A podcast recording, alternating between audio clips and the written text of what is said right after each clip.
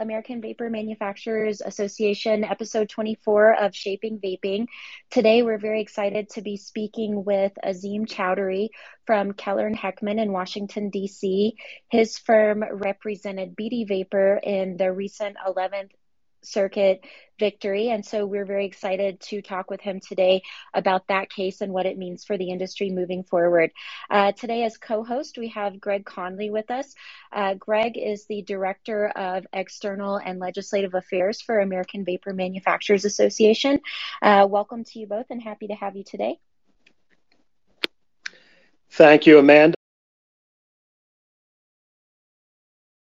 And it is a pleasure to be joined by Azim, who can off his uh, turn on his microphone in the bottom left-hand corner, by the way, uh, because Azim, um, when he was probably nearly fresh out of law school, and I myself was in law school, he was one of the first lawyers that came up and introduced himself. So, Azim, thanks for being here. Maybe tell people tuning in about your career at Keller and Heckman. Sure, sure. Well, well, first, thank you both for having me and for for AVM for hosting the session. Uh, happy to be here. Uh, yeah, yeah, uh, Greg. I think we we uh, we go way back to the early days of um, vaping in the in the United States. Um, as you mentioned, I have been um, practicing in this in this category for uh, really my entire career um, since 2007. I think is when I first started looking into these issues and. Um, you know, I was, I've, you know, I, I started my career as an attorney, um, focusing on, on corporate issues and, and, securities laws, and and kind of fell into uh, FDA regulation um, almost by accident, um, and that was around the same time that um, e-cigarettes were first coming to, to the market, and I was um, automatically intrigued by the technology. Um, having, uh, I never smoked myself, but my, my father was a smoker for many years, and I recall him as a as a child. I recall uh, my my dad having a, a, you know a difficult time uh, for many years uh, quitting smoking. And so, you know, when I first came across these uh, these these products, probably in you know 2008, 2009, I, I immediately you know wanted to figure out how this could all be regulated. What would FDA do? Uh, and I've been you know on the ground floor working with companies since then. Great. Thank you, Azim. You've done incredible work in this space over the years, and you've helped many companies uh, prepare and file their PMTAs. And now you're on the, the back end helping companies defend those PMTAs in court. I wonder if uh, we might get started by you just walking us through uh, how FDA handled the applications that were subject of the suit. Sure. So, as I'm sure folks on here uh, know well, um, under the Tobacco Control Act and and then the the deeming rule, uh, any e-cigarette or product that contains uh, nicotine uh, became subject to those requirements, um, and particularly the the main one being the requirement for pre-market authorization um, in 2016. Um, the, the the the what that means is any new product that's not grandfathered uh, and grandfathered, actually, I should say, uh, the new term, the, the, the new terminology is uh, pre-existing products. So, excuse me, um, any pre-existing products that are on the market since uh, 2007, since February 2007, are, are essentially um, uh, they're exempt from the pre-market review provisions of the statutes. But anything new, anything introduced after that date, has to be authorized and determined to be appropriate for the protection of public health to to be uh, marketed. Um, of course, deeming came in 2016, and e-cigarettes then subsequently became subject to the requirements. But of course, um, there were no there were no pre-existing products that, that could avoid the pre-market uh, process. Um, but because of the uh, of the sort of retroactive application of that uh, pre-existing or grandfathering um, requirement, the FDA created what they called a compliance policy, whereby they would allow products that were on the market to remain on the market and um, until such time as the applications actually became due. Um, and as you know, the, those deadlines for the PMTA shifted um, uh, over the years uh, following FDA guidance and litigation from the public health groups. and uh, finally landed on September 2020. Um, once, you know, and there was a mad rush. I mean, of course, this was during COVID and it was a, a, a, a crazy time. Um, but um, uh, despite what most people probably assumed, including I would probably assume FDA as well, um, uh, not expecting uh, the small and the small businesses in this industry to really have any um, ability to, to put forward applications, despite you know those um, um, uh, those assumptions, the industry came together and filed over 6.7 million applications or applications covering over 6.7 million products. Um, and uh, really did a good job, I think, of, of giving FDA critical information, um, submitting acceptable applications that met the standard for the acceptance of filing in many cases. Um, what happened after that, of course, is the FDA was um, completely inundated. They a, they were not set up to to really um, take on and evaluate that many applications just to give you an example, prior to that, I think there had only been a handful of PMTAs submitted by big tobacco companies, uh, none for, for e cigarettes or ENDS products.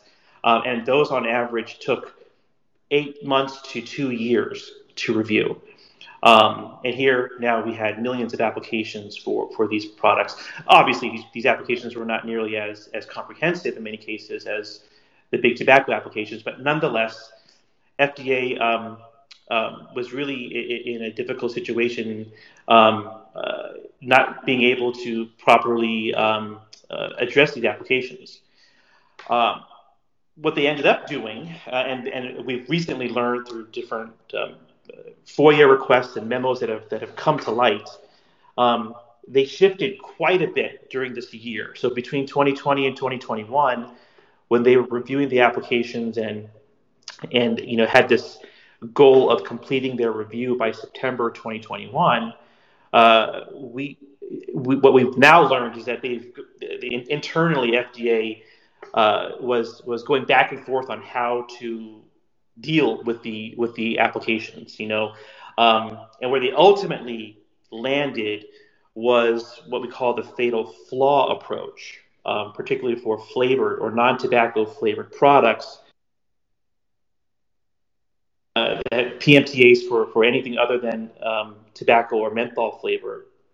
Um, if those applications didn't contain a specific type of study, uh, either randomized controlled trial or longitudinal cohort study or something similarly robust uh, and reliable, comparing the flavor, the benefit of the flavored product to a tobacco to, to, to a tobacco flavored product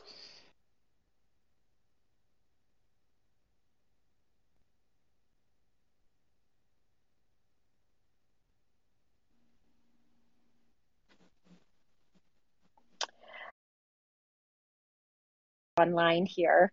Uh, Greg, do you have any thoughts about what Azim shared so far while we're waiting for Azim to get reconnected? Yeah, so I was just thinking the other day about predictions and the percentage of people that have been correct and wildly off base about their predictions. And one person I was thinking of was David Dobbins of uh, formerly of the Truth Initiative.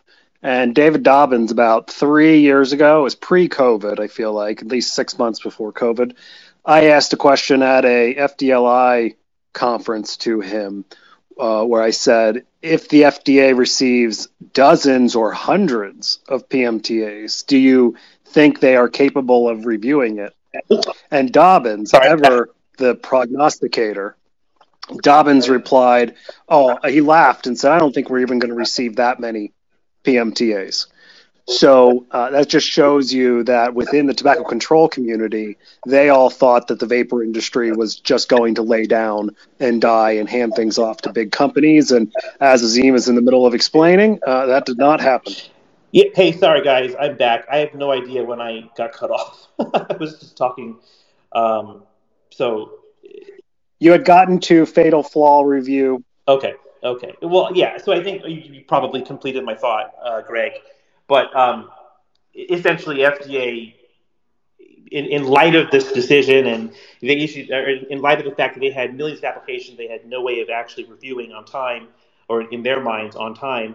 Um, they issued the, this internal memo from the then acting commissioner um, instructing the CTP Office of Science to um, um, conduct this fatal flaw, meaning if, if a, if a non-tobacco flavored application uh, did not contain these specific types of, of long-term studies demonstrating the benefit of the flavor over a tobacco flavor, the PMTA was automatically denied. Um, and of course, that meant FDA was not going to spend any time reviewing the application itself, um, including the marketing and sales restrictions plans, which ultimately ended up being the reason for uh, the, the decision from the 11th Circuit. Yeah, right. That's right. That was ultimately what was at issue in the majority opinion in this case. Uh, well, there was a really good analogy they used that you know a judge couldn't um, not try a case just because he thought the defendant was already guilty, something along those lines. Um, so, can you sort of explain to us the court's reasons for remanding these applications back to the FDA? Yeah, I think the, the, the decision here was actually quite simple, right? The court, I mean, there are a lot of, in the briefing, and during the oral arguments, there were a lot of issues, a lot of legal arguments that were that were raised. But um, uh, the court kept it very simple, right? Under the Administrative Procedure Act, which is the law that governs the FDA and agency decisions and their decision making process, the um, FDA must consider all of the relevant evidence before it. And the court highlighted in the opinion how going back to the 2016 draft guidance to the to the to the deeming rule to the PMTA final guidance that came out, you know, after the fact, um, to their enforcement priorities guidance in 2020, FDA and in all the public meetings, et cetera, FDA had consistently made clear that marketing and sales access restriction plans were key components uh, of the PMTA and would go directly toward a company being able to demonstrate whether or not its product was appropriate for the protection of public health. Um, so the opinion basically states, and FDA admits, in, in, in these particular cases um, that the petitioners filed in the 11th Circuit, um, FDA uh, admitted that they did not review those plans. It made clear in their in their boilerplate MDO and in the um, the uh, corresponding technical memos, technical project memos, um, that they did not review these these plans, which they had, you know, before made very clear were, were critical. And so, therefore, because the agency had not considered that relevant information, um, the MDOs were were arbitrary and capricious, um, and therefore set aside or, or essentially vacated and remanded back to FDA for further review. And right now, we have a FDA that has allowed Imperial Brands' blu product to remain on the market despite receiving an MDO, not getting a court injunction, not getting uh, any uh, any formal relief from FDA, and they've done nothing. Uh, so that then brings up the question: uh, other companies that have received MDOs over the last 12 months. Uh, there was only a limited window of time for them to seek uh, official court review, an appeal of their MDO. Um, what is the, or is there a path forward, uh, possibly, for any of the companies that have previously been shut down that did not file within the time window now that the 11th Circuit has said, well, at least in these six unique cases, it was wrong and illegal for what, what FDA did? Yeah, that's a great question. So um, the the time frame that is set forth in the Tobacco Control Act, I think it's Section 912, says essentially that following the, denial of a PMTA, a company has 30 days to seek judicial review um, in in the Court of Appeals their their local home court of appeals. Um, so you can go essentially go straight to the appellate court. You bypass the whole district court uh, initial step. Um, but you only have 30 days from that denial to to take advantage of that. So I don't know if if if a company if you received an MDO many months ago or last year and you didn't file a a, a judicial uh, re- or a petition for review in your circuit court of appeals, you, are probably still out of luck in seeking that particular avenue um, of relief. However, there is still the administrative relief process where you can essentially internally go back to FDA, not go to the courts, but go to FDA either through, and there's various mechanisms. There's petitions, um, there's citizen petitions, there's uh, 1075 administrative appeals, um, which have which have no deadline. So you could certainly, and I recommend companies who received MDOs even a year ago um, to consider filing administrative appeals with FDA, um, highlighting this decision from the 11th Circuit, and, and particularly if you if you happen to be a company located in the 11th Circuit, which I believe is Florida, Georgia, and um, possibly Alabama, I'd have to check. Then I would definitely um, consider filing at least an administrative appeal. Um, and and those types of decisions, particularly if they're petitions, um, could end up, you know, if FDA denies them, there could be ways to, to to seek a review of those denials of the petitions in court.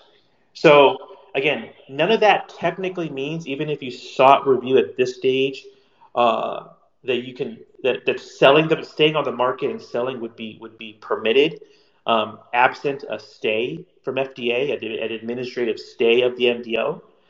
Um, but to, to, to, Greg's point, you know, earlier with respect to the Fontem product, for example, um, there's clearly an enforcement issue, right? Because my understanding of that product and that application is they had sought administrative review, and then um, I'm assuming it didn't go their way, and then they're, they're, now they're seeking judicial review um, and and their request for a, a court-ordered stay of, the, of that MDO was denied. So there's, you know, the sale of that product should not is not legal, and um, if it's still on the market, it's because there's just lack of enforcement of that. Yeah, and I'll just note that it was pretty remarkable that Reuters did a whole piece about uh, companies selling products without PSAs or without FDA review, and lo and behold, because Reuters, the Reuters reporter apparently does not read Jim McDonald's work at Vaping 360, he was completely unaware that there was a product with a much larger market share uh, that was completely left out of things, lo and behold. Um, but on the subject of administrative reviews, and then we'll get back to the 11th Circuit. So we've had a year uh, almost of companies filing um, appeals administratively in your knowledge, and I don't know how much you've had to deal with this, has there been any? Have there been responses from FDA to those administrative functions? Nothing substantive that I'm aware of, and I'm you know I'm, I'm only aware of the ones that, that we've handled. But we, we have filed um, 1075 appeals um, for companies that received MDOs for their flavored products. Um, we filed 1075s for companies that um, got got denials for their menthol flavored products, um, which really should have been separately categorized as, as non tobacco um, or separate from the flavored products.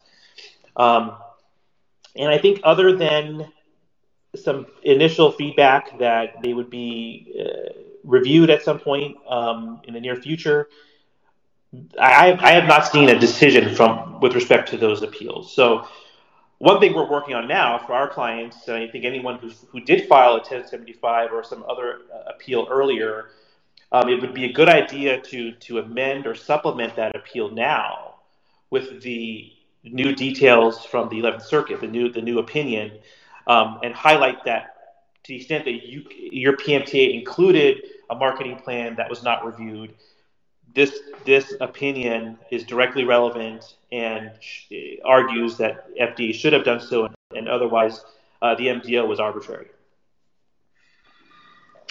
Yeah, you know that that brings up several issues. You know, number one, I can say over at AVM, uh, Azim, you helped us file many of those 1075s for our members. And the correspondence that we received from Mitch Zeller was that they would issue a decision on those appeals in late January, early February of this year. Of course, uh, that date is long past with, with no further correspondence from FDA. And so, one of the things that we've talked about doing is, is going back and supplementing those 1075s with this right. new information out of the 11th Circuit. And so, for, for anybody under the AVM umbrella, I would say, you know, keep an eye out for that because that's something we'll be starting on very soon. Um, but, but I a further question. So there were um, five companies that were a part of, of this ruling in the 11th. Is that correct? I think there were six actually. Uh, six total. Yep. Okay, so for those for those companies that got this relief that had their applications remanded back to the FDA, um, how do you anticipate FDA dealing with those applications going forward, and what can those companies be doing in the interim to strengthen their applications? Yeah, so a couple of things here. Um, I think so. FDA has FDA has the ability to appeal uh, this decision uh, from the 11th Circuit, uh, and there are a couple of ways they could do that. They could seek uh, review from the 11th Circuit itself, something called an en banc review, where essentially they ask the FDA would ask the entire court to uh, look at this decision and and um, make an argument that it was issued in error. Um, they could also potentially seek review by the Supreme Court. Um, and so there's a question as to whether or not uh, that may, whether whether or not that's uh, that would that would work in this case. Um, I know we're looking at this closely on behalf of Bidi Vapor and, and preparing for a potential uh, appeal or, or, or a or a, a or petition for review to, to the Supreme Court. Um, I think the, the en banc review decision, I think FDA has until uh, beginning of October, I think 45 days from the um, decision here to make that decision to appeal. I think they have 90 days to decide whether they want to seek the Supreme Court. So there's a bit of time um, before that happens and before the judgment, I think, is entered um, finally with the court. But um, or the FDA could decide not to seek administrative, not to seek an appeal uh, of this decision. Uh, they could decide to, to do kind of what the dissent in the opinion argued, which is let's just go ahead and re-review these PMTAs and issue MDOs that uh, basically deny the applications again, if that's the way that FDA wants to go. Um, so, but to answer your question, Amanda, uh, to the extent that those companies can amend their PMTAs to include additional evidence that their products are not being used by youth, that they that their marketing and sales restriction plans um, do an adequate job of preventing youth access and ensuring adults and adult smokers are the ones getting their applications. Um, to, extent, to the extent they can include um, data, uh, scientific data, behavioral data, for example, on, on, on how their products are being used on the market or the likelihood of use of their products from different populations. Of course, those types of things would, would, would go a long way in, in helping their products um, get through the PMTA process. Yeah, and I'll add that there's almost a third option that goes along with the the idea of not appealing, which is that Jim McDonald of Vaping 360 also reported one of the court cases in the Ninth Circuit, a company whose name starts with an A, I believe. The FDA kept wanted to apparently stay out of court on that PMTA, so they said, "You get, we agree to the non-enforcement against your PMTA products." and we don't expect to re- to start. I believe they said we don't expect to start reviewing your products again until early 2024 and not have a decision until early 2025. So if FDA, uh, it, it, would seem to be um, unusual, but there's no precedent really here for FDA to bring these applications back immediately, deny them when other people they're saying, oh, it's going to take till 2025. But we shall see. Yeah, no, I, I agree. I think I think um, if you if these applications go to the back of the queue at FDA, it could be a long time. And that, and I'm familiar with that that that uh, case in the Ninth Circuit. Uh, I think you're right. FDA is is in the process of re-reviewing that application um, based on an internal request, administrative request, and and they've agreed to put the Ninth Circuit case in abeyance while they do that re-review, which they've said now is going to take until 2024, 2025.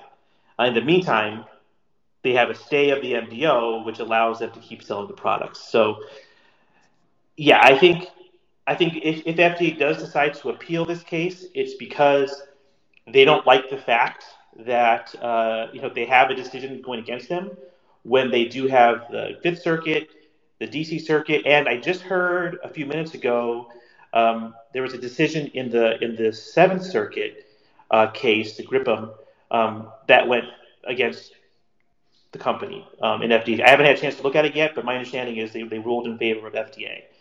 So there's clearly a number of circuits that are going a different direction than the 11th Circuit, and that's that's going to be an issue as well as how that impacts all of this. And of right, course, and- hanging and I'll just add, hanging over all of these, all of FDA's thoughts, seemingly uh, even before this whole controversy, has been a fear that many government agencies have increasingly of putting their deference up for review at the Supreme Court level, where a decision, a negative decision by the Supreme Court, could have downscale impacts on every other regulatory agency in government and all other priorities. So, um, if maybe if you could talk a little bit about deference and, and in rulemaking and regulatory functions and how FDA may be um, a little cautious about some of these cases. Yeah, I think there's a lot that FDA has to consider here, um, and you know this this is you know part of their long-term strategy here, and, and they have to decide what what is it what's it worth to them. Uh, on the one hand, um, I'm not sure if this is necessarily Supreme Court cert worthy at this point. Um, just because there are different, I, the, the main factor that would that would seem to indicate that the Supreme Court might be interested is is the fact that there is this so-called you know, circuit split, where the different circuit courts are going in different directions. Um, but it, it could be that the way this is viewed by the Supreme Court is just a different application of, a different set of facts being applied to uh, the law. And one thing that the 11th Circuit did was distinguish the other um, uh, decisions from the Fifth Circuit and the DC Circuit based on the facts and, and, and made clear that based on the set of facts presented here, these, these cases, these applications, um, the FDA MDOs were, were, arbitrary, but not necessarily the case in the other in the other cases. Um, Similarly, with the Supreme, with the um, uh, for FDA, if they if they ended up deciding to re-review these cases, or sorry, the PMTAs, then I think that's a, that's a, it's a tough question to answer because the issue is how how how does this change? How does the 11th Circuit decision change FDA's overall strategy? Because they, they do seem to be winning most of the cases. And I fully anticipate and I expect that the attorneys who are representing the other uh, cases will seek appeals um, the same way FDA may seek, may seek here and would highlight the 11th Circuit decision um, as, as one reason why uh, FDA should not continue to ban these products. Um, or should, should continue to deny these PMTAs. So I'm not sure if I answered your question, Greg, but the long story short, I mean, the FDA has to consider uh, if if it's easier for them to just put these four or six cases um, back into the review cycle and um, uh, just keep pursuing the other cases, and, and based on the facts of those PMTAs and whether or not sufficient marketing restrictions were in place, continue to you know take the position that fatal flaw was appropriate in those cases, um, or if it um, if it's worth it to them to try to seek a review en banc or at the Supreme Court um, because they're afraid that this decision could have a, a bigger impact um, than these six companies and could result in additional appeals, particularly with the upcoming or the ongoing synthetic nicotine applications. Um, how does this now change that? I mean, if, if if this decision helps to go against the fatal flaw review, if the, if the FDA actually reviews the synthetic nicotine applications, does that mean that um, if applications are accepted and filed, that FDA won't try to will be foreclosed from from implementing a fatal flaw review, or will they have to review all the applications and the marketing plans and provide you know individualized MDOs? That to me is is a big part of FDA's uh, thinking here. Is how is this going to potentially impact all of the I think million plus synthetic nicotine PMTAs that are that have now been filed? Right. You bring up a good point, Azim. So, really, I have a, another question, but just really quickly for our audience, we're about halfway through our time here, and you know, we would love to have any members of our audience uh, raise their hand in this space and ask questions or make comments for Azim. Um, certainly, this topic is of timely interest to everyone, so don't be shy about raising your hand to ask a question or make a comment. I see we've got some folks in here uh, that were a party to this case in the 11th Circuit. Jim McDonald's in the audience. So if anybody has questions, feel free to hop in. Uh, so um, you brought up the synthetic nicotine applications. And one thing that we've noticed so far is that FDA seems to be a lot more heavy handed in doling out refuse to accept letters. And I'm wondering if you think that may be as a result of their experience with the MDOs in the tobacco derived applications that maybe they're trying to weed some of these out earlier to avoid some of these litigation problems they've had. No, I, I definitely seems that's what's happening here. Um, I, have heard of, of, people getting their PMTAs refused um, to be accepted be, for various reasons, technical issues, you know, problems with these spreadsheets and forms. Um, and in some cases, FDA uh, really did not inform industry of, of updated uh, templates and things of that nature. So, um, it's before I guess at a higher level, just taking a step back here, you know, when it comes to the synthetic nicotine PMTAs, technically, right, you, you had you had until May 14th to submit an application on time um, for a synthetic nicotine product. That getting an application in by that date bought you an additional 60 days until July 13th to essentially not worry about enforcement. Um, after July 13th, uh, which was now what, six weeks ago, FDA has uh, the ability to enforce against any synthetic nicotine product on the market, um, subject to their discretion, right? And the public health groups are are pushing FDA, you know, to basically, regardless of PMTA status, enforce and income enforce companies with synthetic nicotine off the market because technically under the statute they could do so. Um, FDA seems to at least be um, prioritizing enforcement uh, against companies that did not submit PMTAs at all. That's what it seems. So in terms of when I say enforcement, I mean getting a warning letter, right? So the companies that have received warning letters, which is the first step of the enforcement process, um, it was because it seems because they, they, they failed to submit a PMTA at all by the by the, by the deadline or, or just for the synthetic nicotine product at all. Um, but if you did submit a PMTA for those products, it looks like FDA is going through their you know step by step phase approach to reviewing the application. But they're being, as you mentioned, Amanda, they're being very heavy handed, right? They're they're not coming back and giving companies a chance to make corrections to minor mistakes, you know, like not not in, not submitting the right Excel spreadsheet or um, some other kind of technical uh, detail that was missed. Um, they're going straight to a refuse to accept.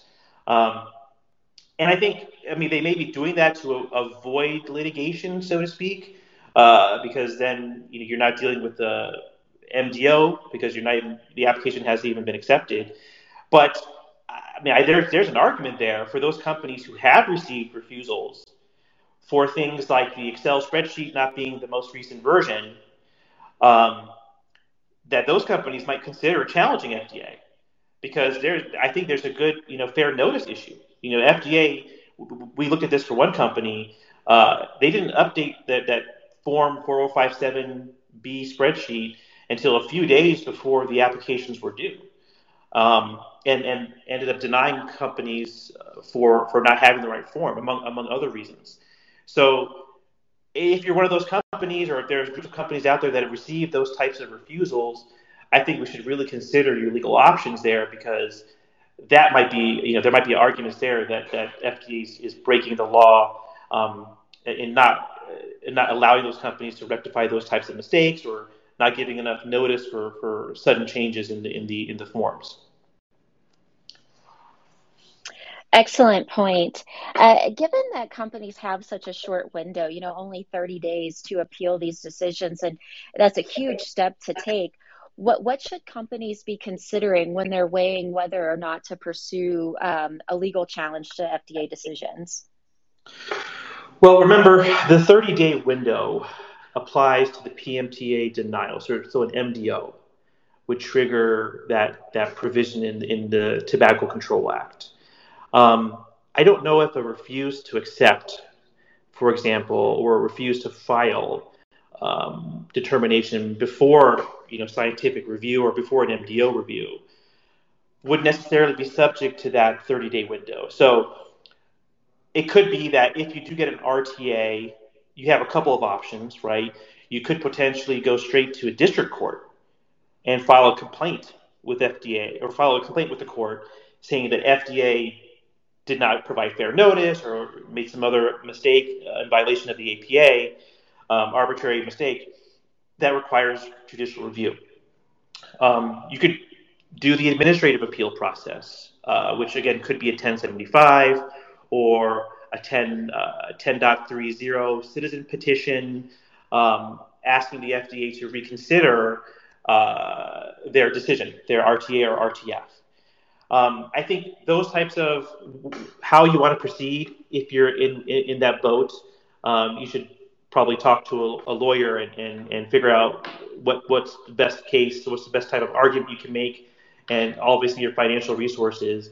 I, I know that for AVM, if I can say so, Amanda, we are considering um, various sort of industry options. You know, a petition, for example, on behalf of companies that, that all received the same type of RTA for technical mistake, um, or pot- potentially when it comes back to the 11th Circuit decision, a petition that would um, essentially say, hey, all of these MDOs were, were denied, uh, were issued for the same basic reason as the court in the 11th Circuit held was arbitrary.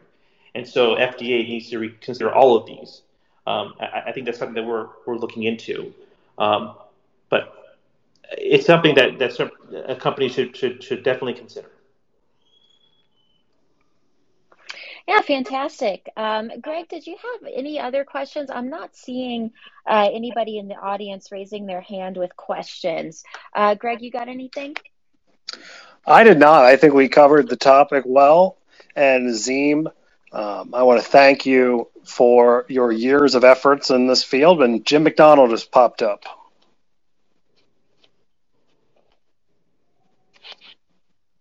Let's see. I think the team is working on promoting Jim to speaker here.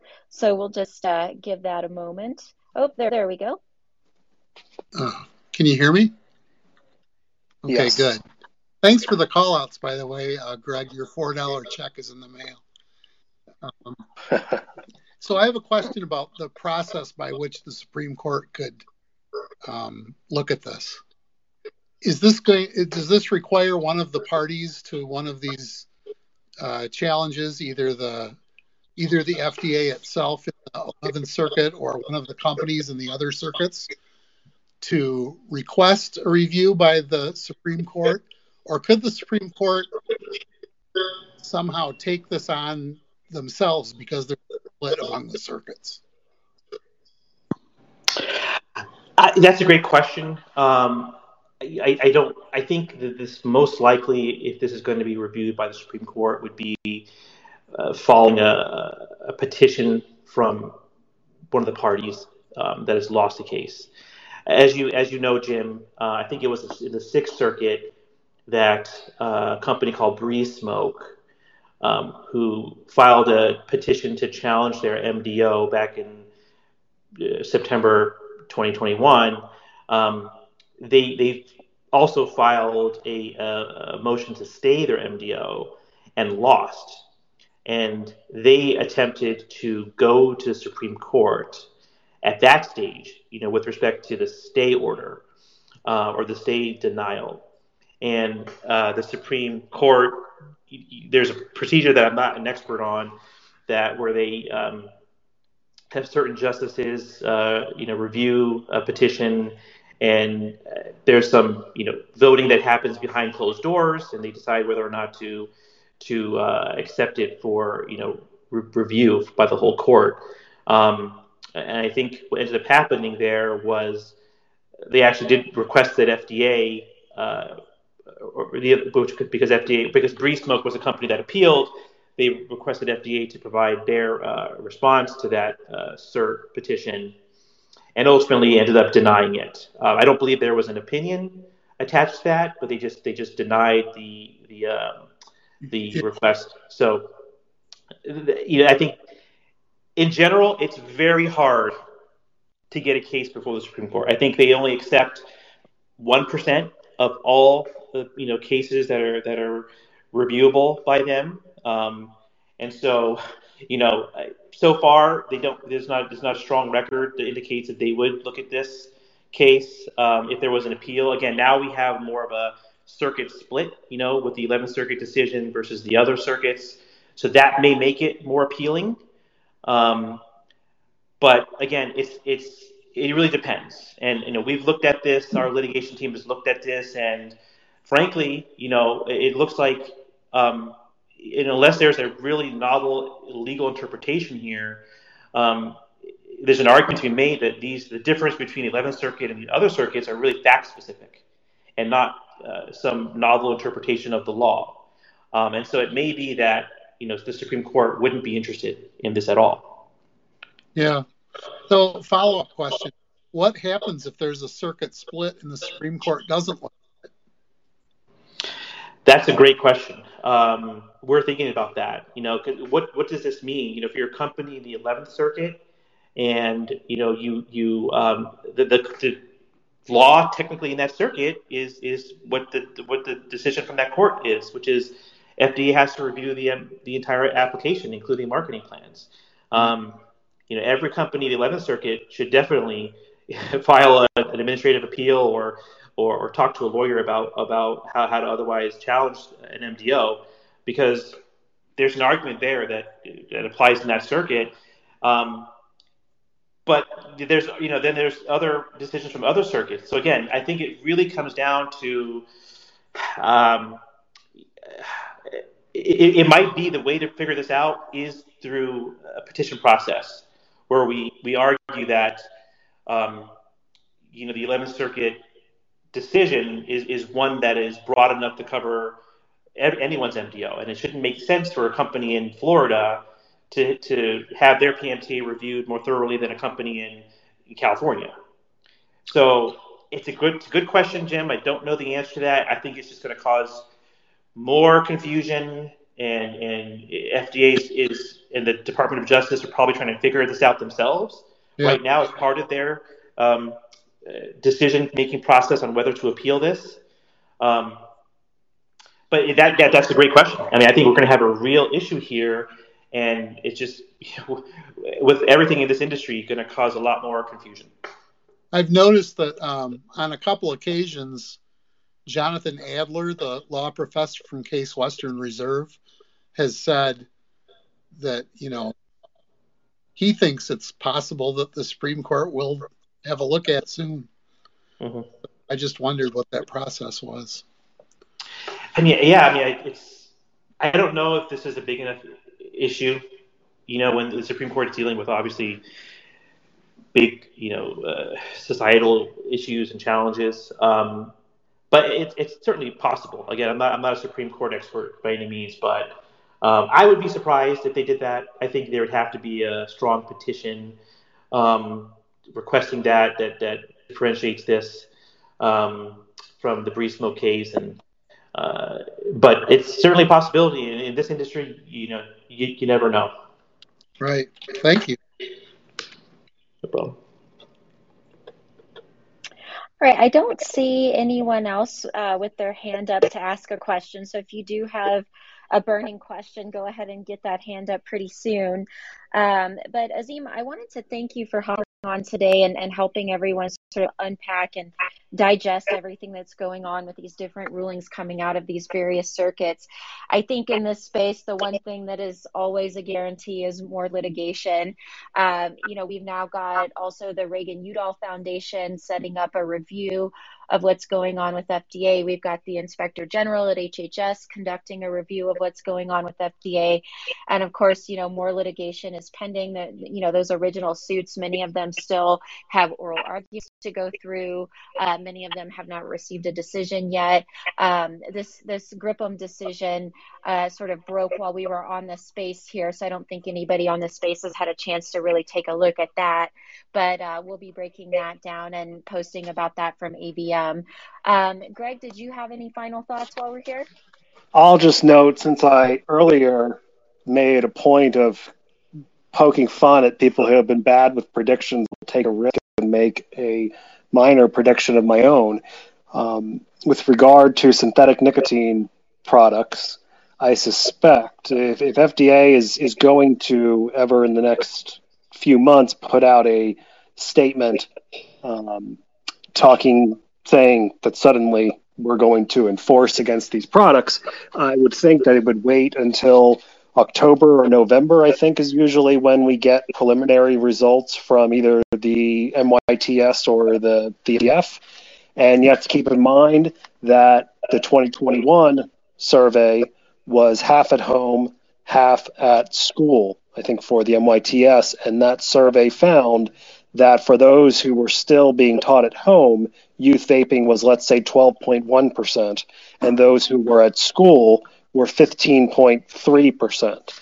So now, if you assume everyone is back in school, even if youth vaping numbers hold at the same exact numbers for in school from last year, that can be presented as youth vaping rising 15, 20% over one year. Hopefully, if it happens, it's not larger than that. Uh, but that may be um, you can never really ascribe motives and much thought to FDA with what we've seen, but that could end up being an impetus for, for FDA to do something come the winter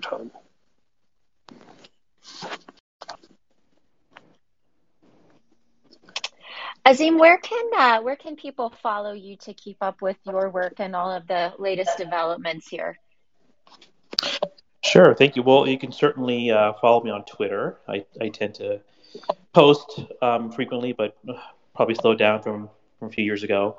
Uh, we also have a blog called the Continuum of Risk.com where we regularly write about these topics. Fantastic. I love the name of your blog, and I wish FDA were still ascribing to the continuum of risk policy because I think that comes from an era when FDA was much more mindful of how their actions affected everyday people who need to quit smoking.